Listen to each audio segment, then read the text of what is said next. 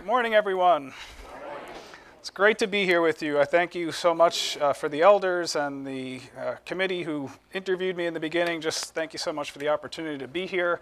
Uh, to the worship band, that was wonderful. Right into what I wanted to talk about today, talking about the inheritance of the nations. That's, that's right on what I wanted to say today. So, by now, you can already tell that I'm not from these parts, right?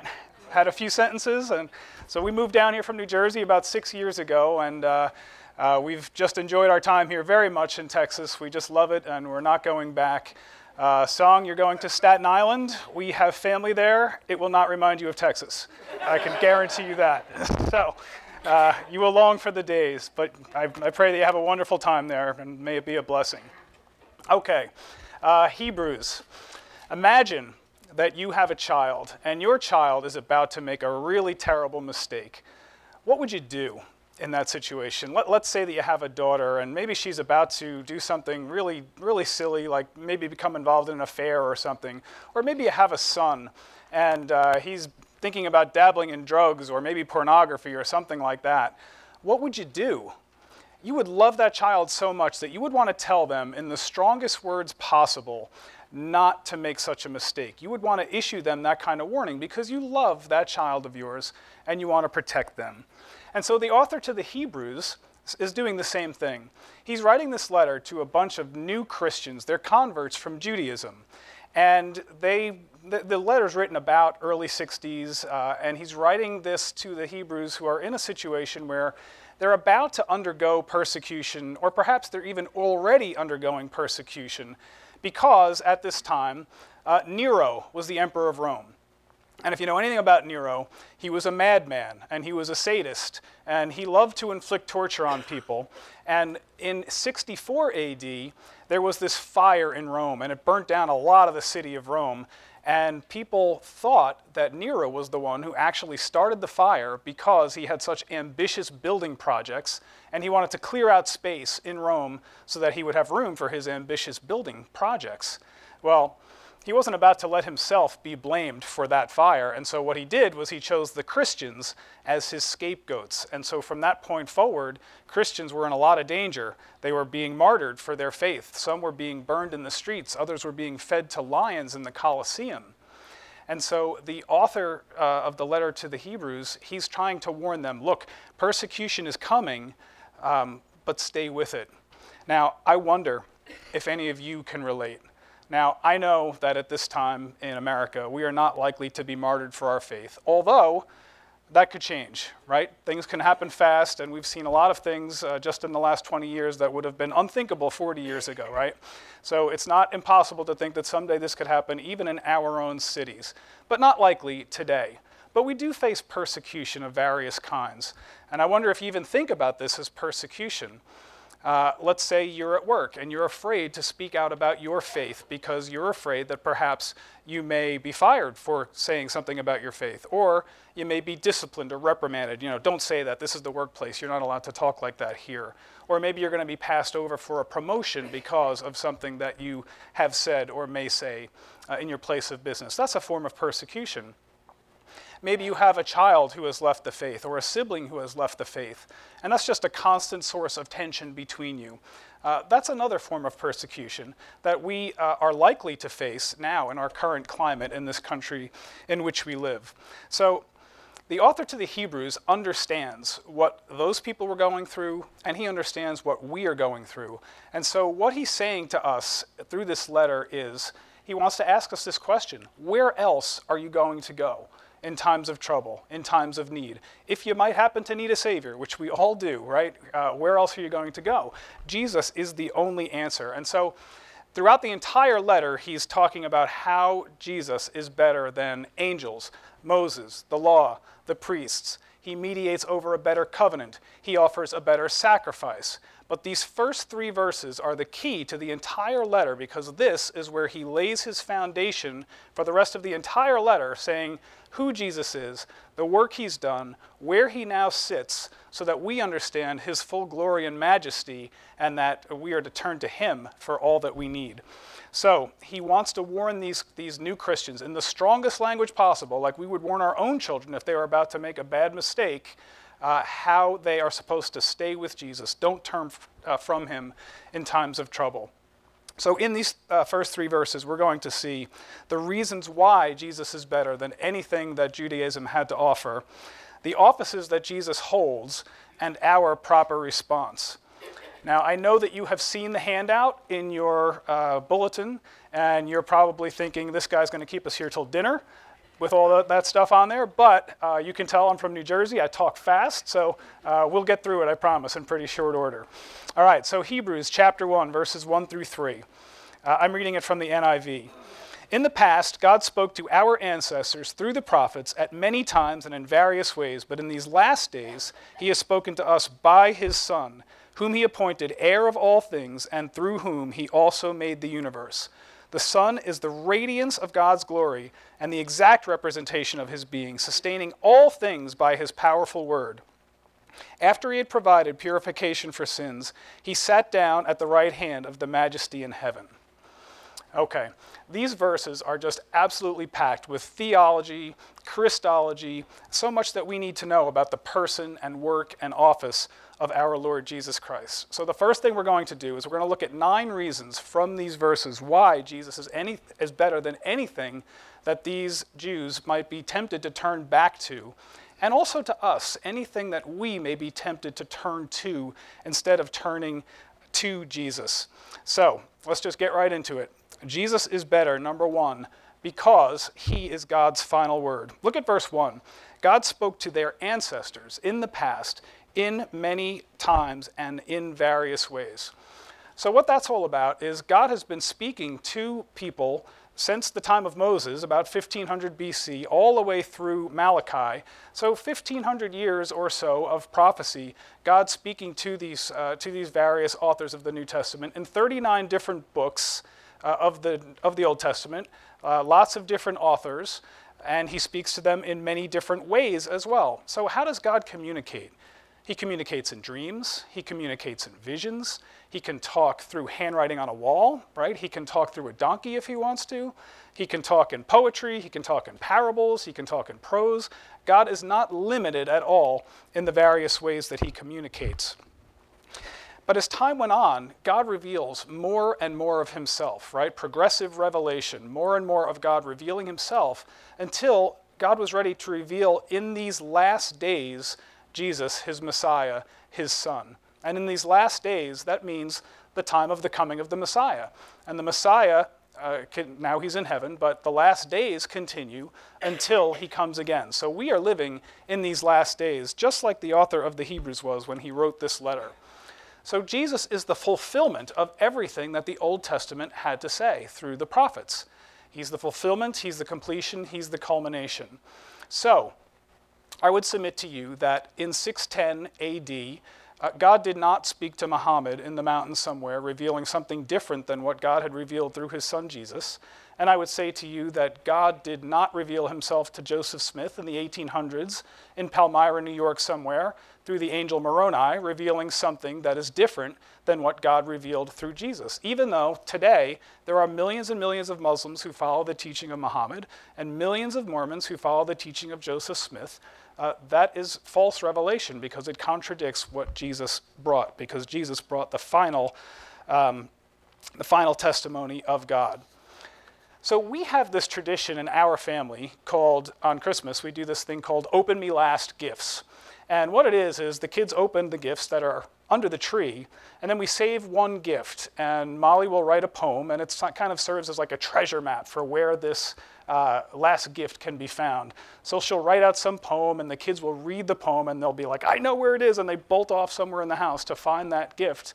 And when they open that gift, that's the best gift, and it's the last gift. And we save it for last because it's the best gift. And in the same way, God has saved his last and best gift for us in Jesus Christ. There are no more gifts after the open me last gift, and Jesus is the final revelation of God in the same way. So he's been speaking progressively for many, many centuries until Jesus, but in Jesus, God speaks with finality and with clarity. So the first reason why Jesus is better, because he is God's final word. The second reason why Jesus is better is because he is God's Son. We see that in verse 2.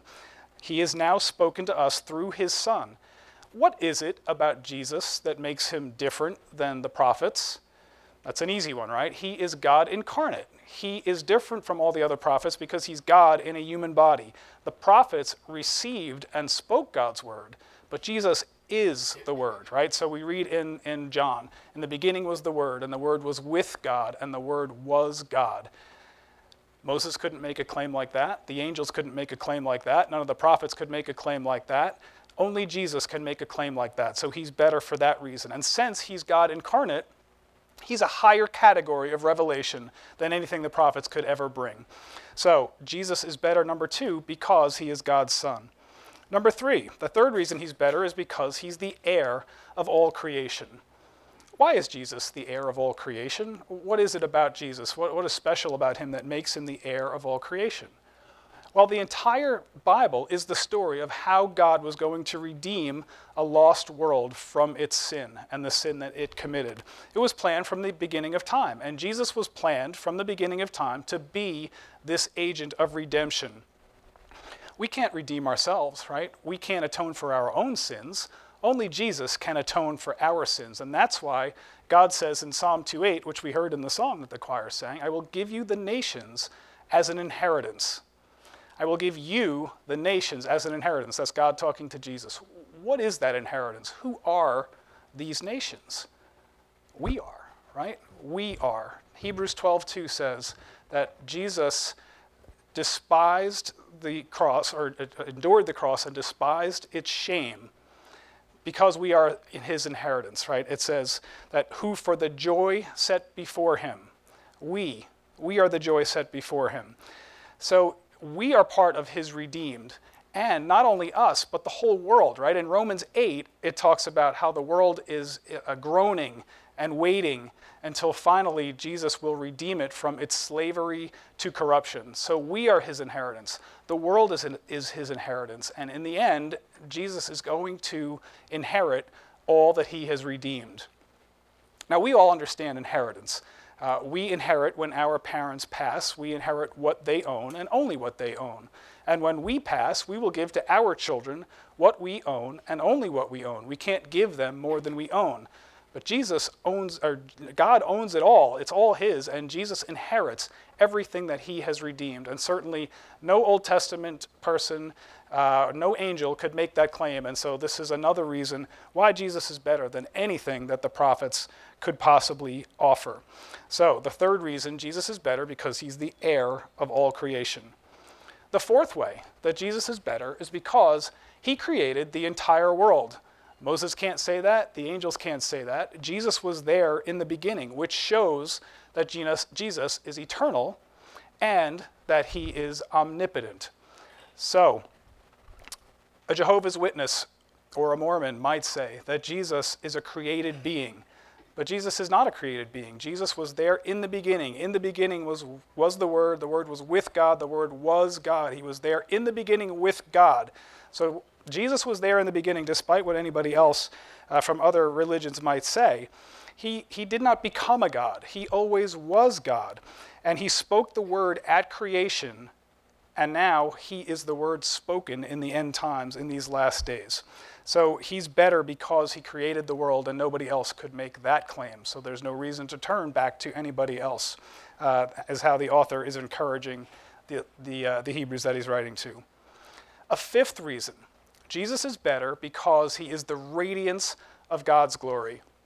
This word radiance is really interesting in the New Testament. It's the only place where this word is used. The word is apaugasma, and it means brightness from a source.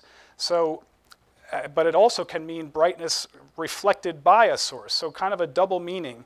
So, like the moon reflects the, the light of the sun, but the moon has, uh, but the sun has its own radiance as well. So Jesus reflects the glory of God the Father, and yet he has his own radiance, all of his own that he is able uh, to give. So Jesus is better because he has his own radiance and reflects the Father's radiance. Moses, the angels, they don't do those things. So don't turn. Stick with Jesus. He's the radiance of the Father's glory. A sixth reason why Jesus is better. We're just continuing through verses 1 to 3. You see how much there is in these verses? It's just loaded with talking about all these things that Jesus is and the reasons why they shouldn't turn away. So, the sixth reason is that he is the exact representation of God's nature. And the word for exact representation here is the Greek word character. Only place in the whole New Testament that this word is used. And isn't that an interesting word? We obviously get our English word character from this Greek word, and it means in our, um, in our language, in the English language, it's about your character. It's about what makes you you. And so, interesting that this is the word that is chosen here to be used in the New Testament to represent God's nature and God's character. In the first century, it was used of coins. So the coin would be the exact representation of whatever you put, whatever liquid metal that you put into the coin press and created a coin. It represented exactly what the mold represented. And if you've ever been to uh, the Fort Worth Mint, uh, we've been there a couple of times, and if you've been there, you have seen how money is made, right? They make this grave engraving, and it's got to be perfectly etched and you want this engraving to be exactly how you want it to be because every note that comes off that engraving is going to be an exact representation of what is on that engraving. And so the, the engraving has to be perfect so that everything the engraving is, the note will be. And in the same way, everything that God is, Jesus is.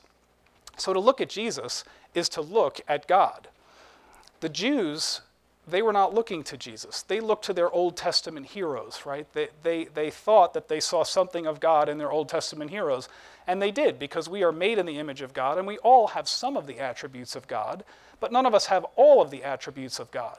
So they loved Moses, and Moses was wonderful. He was God's chosen instrument to bring the Israelites out of Egypt. But in the desert, when he was frustrated with the Jews, the Israelites who were traveling through the desert, he banged on a rock with a stick and said, Must we bring water from this rock? And God's like, Who's we? Who's doing the work here? I'm the one doing the work here. You're Moses. You just hit this rock with the stick. I'm the one who does the work. And so the penalty for his pride and his anger was that he didn't get to cross into the promised land with the rest of the Israelites. David, a man after God's own heart, right? Um, a wonderful man of God, yet committed the most atrocious sins with Bathsheba and having her husband Uriah killed.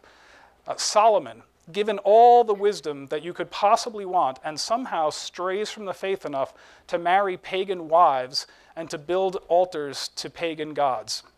It seems unfathomable to me, but this is, this is what we're capable of as human beings. This is the sin that we're capable of. But when you put your faith in, in another man, you're going to be disappointed. When you, put, when you put your faith in Jesus, he's the exact representation of God. You'll never be disappointed. And so, this is what the author wants to say. So, Jesus is better because he is the exact representation of God's nature. Number seven, Jesus is better because he upholds all things by the word of his power. The Greek word for upholding is this word phero, and it means to bear but not in the sense of bearing, like you're bearing this burden and it's so heavy and you can't handle it anymore. In Greek mythology, uh, there's this character called Atlas, and Atlas challenges the throne of Zeus. And Zeus is not happy about that. And uh, unfortunately for Atlas, he was unsuccessful in what he tried to do. And his punishment was that he had to bear the entire world on his shoulders, right? So many of you have seen that statue where you have this Atlas struggling under the weight of the entire world. And that is his penalty for eternity. That's where Atlas has to, has to be and has to bear the world. But that's not what this word means. Jesus doesn't bear the world in, in, in the sense of bearing a burden, it's more in the sense of sustaining the world and carrying the world to where he wants it to be. So a deist might say, God started the world and then he walked away and he's no longer involved in the world. But that can't be so because this verse clearly tells us that he, he sustains all things by the word of his power. And if that is so, then if he stopped sustaining all things by the word of his power, even for a second, this entire universe would simply disintegrate because it's his power that holds it up and holds it together again. He's moving everything toward its desired goal. Okay, the eighth reason why Jesus is better, and this is my favorite one, because this is where we get to talk about the infinite and unfathomable love of Jesus. He made purification for sin to God. It started at the fall. Eve ate the apple, gave it to Adam. Adam eats the apple, and the world falls into sin. And so we are, are stained by original sin, and we're stained because we commit our own sins. This is a problem that we can't, cannot solve for ourselves, but God had a plan to solve it. And in the Old Testament, He solved it by the blood of bulls and goats and rams. And so every day you're bringing these sacrifices. Uh, you make a sin and you bring your, your sacrifice, there's blood spilled, the sin is atoned for. The sacrificing never ended, day and night, night and day, bringing your animals to be sacrificed to atone for your sin. And then, once a year, on the Day of Atonement, the high priest would come and he would take the blood of bulls or the, bull, the blood of a bull and he would go into the holy of holies behind the curtain and he would sprinkle the blood on the altar there and there the atonement happened that was good for the entire year for, the, for, that, for that particular year. But that didn't change anything in terms of what the daily sacrifices required. Next morning, you're up, you're sacrificing again, uh, morning after morning, night after night. Can you imagine how hard it must have been to live like that? How many times do we sin before we even get out of bed in the morning? And that's going to cost us a dove, a sheep, a bull, a goat, an ox, whatever it is. We just come back from the sacrifice and we sin on the way home. We got to turn around, go back again, and bring another sacrifice. It never, it never ends. So, how difficult is it to live under, under that burden? It, it had to be enormously difficult.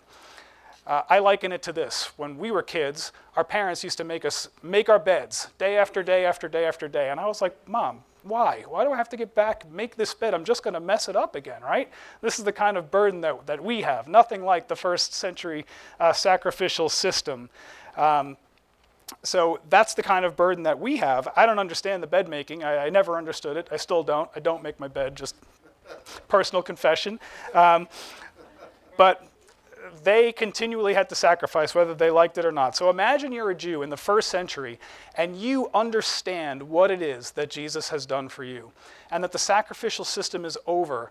And not only are you saved and you've put your faith in Jesus, you're free from this incredible burden of sacrifice day after day. Uh, imagine a permanent reprieve from bed making. That's what it was to these Jews in the first century. And so that's, that's what, he, what he offers. And a major theme of Hebrews, of course, is that Jesus offered himself once and for all as a sacrifice to atone for our sins. And he's telling these recipients of this letter this is who Jesus is. He's atoned for your sins once and for all. Don't turn back to something that's so inferior to what it is that Moses offered under the law.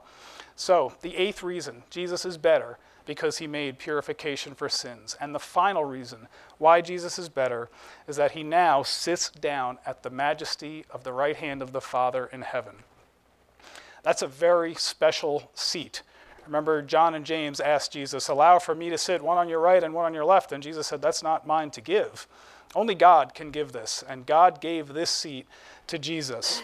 It's a position of authority, royalty, power, and honor. And that's why in Philippians 2 8, uh, uh, it, it says, Jesus humbled himself by becoming obedient to death, even death on a cross so that at that time God would highly exalt him and raise his name above every other name. So Jesus has the name high above every other name, and he sits down on that throne, which implies completion of the work. And when Jesus was on the cross, he said this amazing word, tetelestai. It's a Greek word that means it is finished. That's how it's translated in most of our Bibles. But tetelestai is an accounting term, and it means paid in full.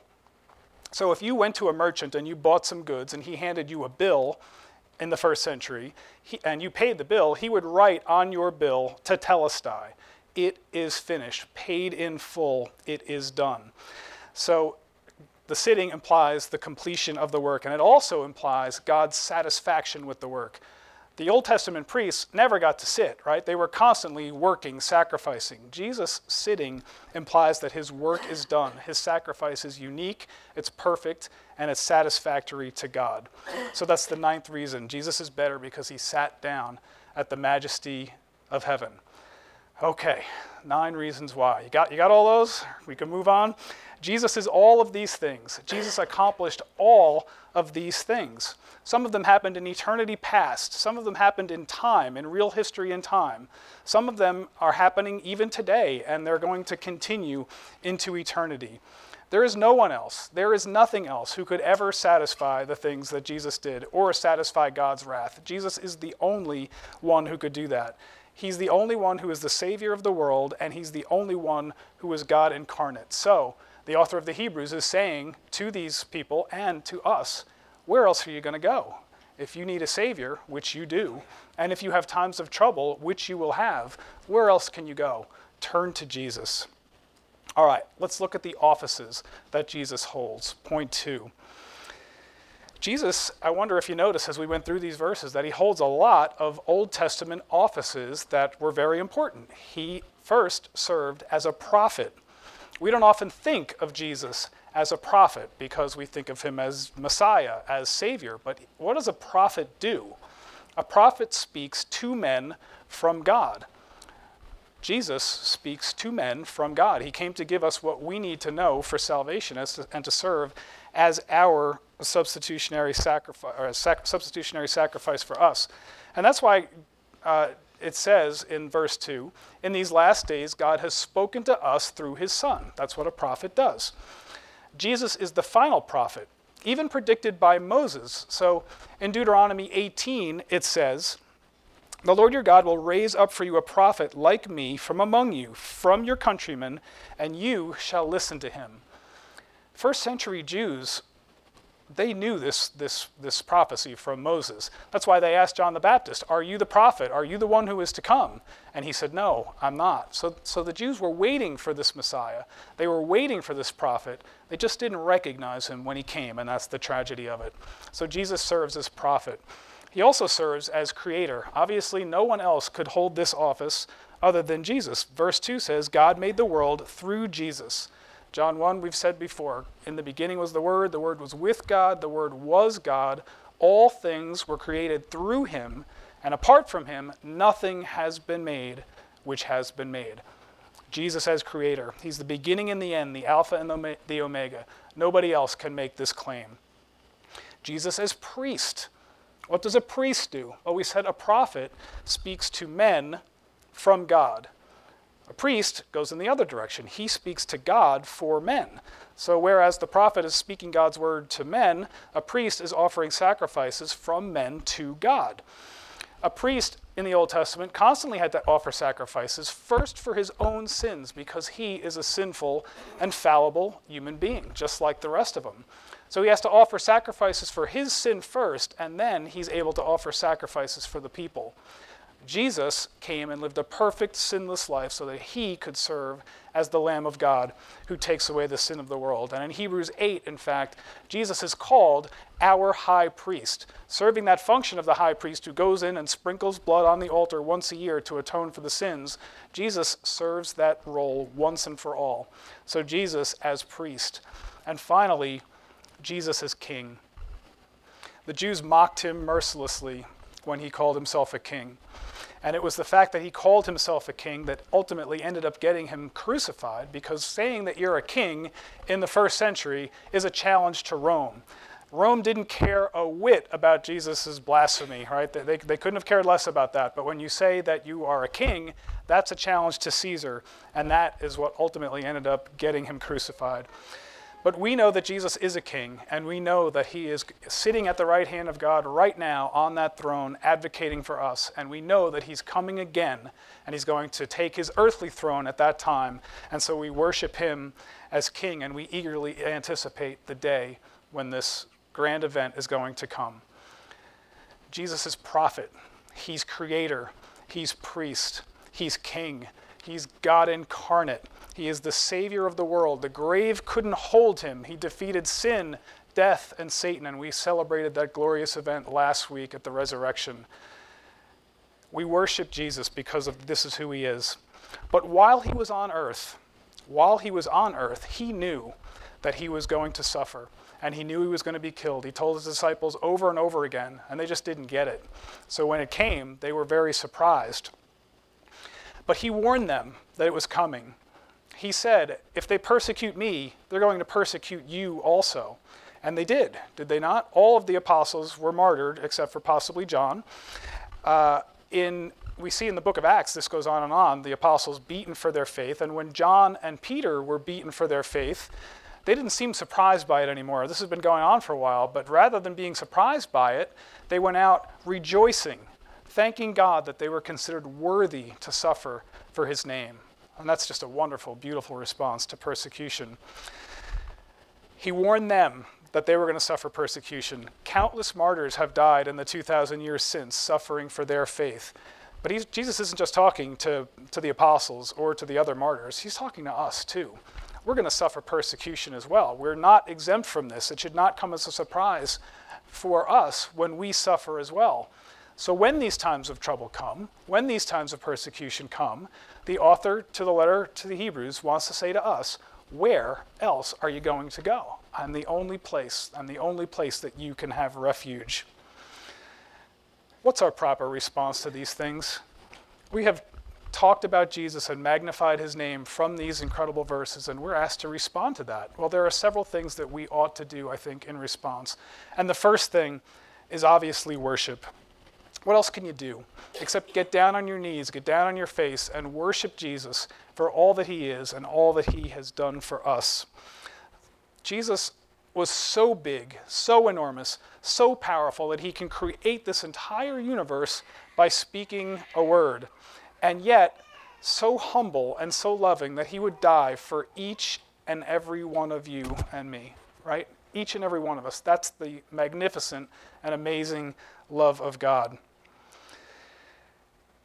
I'm thinking about this, the Handel's Messiah and, and thinking about uh, the last movement where he's, where he's uh, singing the song from Revelation chapter 5, because it's such an amazing example of what worship is. Handel wrote this, this, uh, this entire oratorio, it's called, in 24 days, uh, is, is what I read. And he chose these verses from Revelation chapter 5 because they most glorified and most magnified who Jesus is.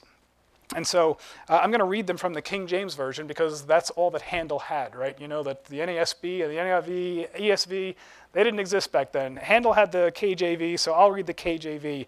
Just feel the power of these verses. I heard the voice of many angels round about the throne, and the beasts and the elders, and the number of them was 10,000 times 10,000, and thousands and thousands, saying with a loud voice, Worthy is the Lamb that was slain to receive power and riches and wisdom and strength and honor and glory and blessing. And every creature which is in heaven and on the earth and under the earth, and such as are in the sea, and all that are in them, heard I saying, Blessing and honor and glory and power be unto him that sitteth upon the throne and unto the Lamb for ever and ever. Can you hear the song in your head? Anybody want to sing it? I'll spare you. But you can hear it in the rhythm, and this is how this is how uh, Handel chose to worship God by using these verses. And so we ought to do the same. This is what true worship looks like. So in times of trouble, in times of persecution, we worship Jesus for who he is and what he has done. A second thing that we can do in response is thanksgiving. We spend a lot of time worrying about our needs, our finances, our health, our job security, our kids, our grandchildren. And it's right to do these things, and it's right and it's okay to pray for these things. But sometimes our prayer life is simply consumed by our needs, like God is some kind of cosmic vending machine that we put in a prayer and out comes the answer. Better it is to just simply thank God for who He is. The Bible tells us that He knows what we need before we even ask. So we spend so much time praying for what we need and we forget who the person is that we're asking. This is God that we're talking to. Let's remember who He is, give thanks to Him for who He is and what He has done. A third way that we can respond to these things is by service, acts of service. Jesus said in Mark 10:45, "I came not to be served, but to serve, and to give my life as a ransom for many." That is service. There is no greater act of service than that. And if we're followers of Christ, we're going to do the same. Uh, in Romans chapter 12, it says, Offer your bodies as living sacrifices. And we offer ourselves as living sacrifices when we become involved in someone else's life and serve them. The problem with a living sacrifice is that it likes to crawl off the altar when it doesn't feel like serving anymore, right? And it wants to take care of itself. We need to stay on that altar. We need, we need to serve. I was able to go on a mission trip to Haiti in 2010, which was right after that devastating earthquake that they had there. It was, it was awful. There, were, there was corrugated steel just strewn throughout the island. They don't know how to reinforce or don't have the resources to reinforce concrete properly. So all the concrete was crumbled down. So these people are wandering around the streets, millions of them, with no home, with no food, with no water, with no clean sanitation. They're just wandering around looking for help and trying to survive as best as they can. When I was there, Molly and I were going through a difficult decision in our lives. We were deciding whether I should, we should, sell our house in New Jersey, uh, leave the law practice that I was in at the time, move down here to Texas and go to seminary, and basically, you know, change our lives completely um, and go follow the Lord. And that was a really difficult time because it was a very difficult decision. We were changing our entire lives, obviously. But being in Haiti and seeing what they were going through made my little decision seem rather small, right? I mean, if I move to Texas, I'm probably still going to have food on my table and a roof over my head. Uh, these people didn't have the luxuries that I had. So uh, the point is, serve someone else, and it'll make your needs seem rather small in comparison. And the fourth thing that we can do in response is just steadfastness. Remain steadfast. Throughout this letter, the author continually uh, asks these Hebrews uh, don't stray and warns them you may stray. Don't stray. Don't stray. Remain uh, keep your faith in jesus the author and perfecter of our faith. And so uh, i'm here to encourage you all this morning too don't stray from our faith in times of trouble in times of persecution. I just ask you the question as the as the author to the hebrews asked where else are you going to go? All right let's pray. Lord god we just thank you so much for your son jesus. And so much of the world does not believe these things about who Jesus is that we have read about in these magnificent verses that start the book of Hebrews. We thank you, Lord, that you have revealed these things to us and that we understand them and we have accepted Jesus as our Savior. We understand the magnificence of who he is. And Lord, we would pray that the world would come to know him as we do, and that you would use us to become instruments so that the world could see who you are through us, Lord. And we thank you and we praise you in Jesus' matchless name. Amen.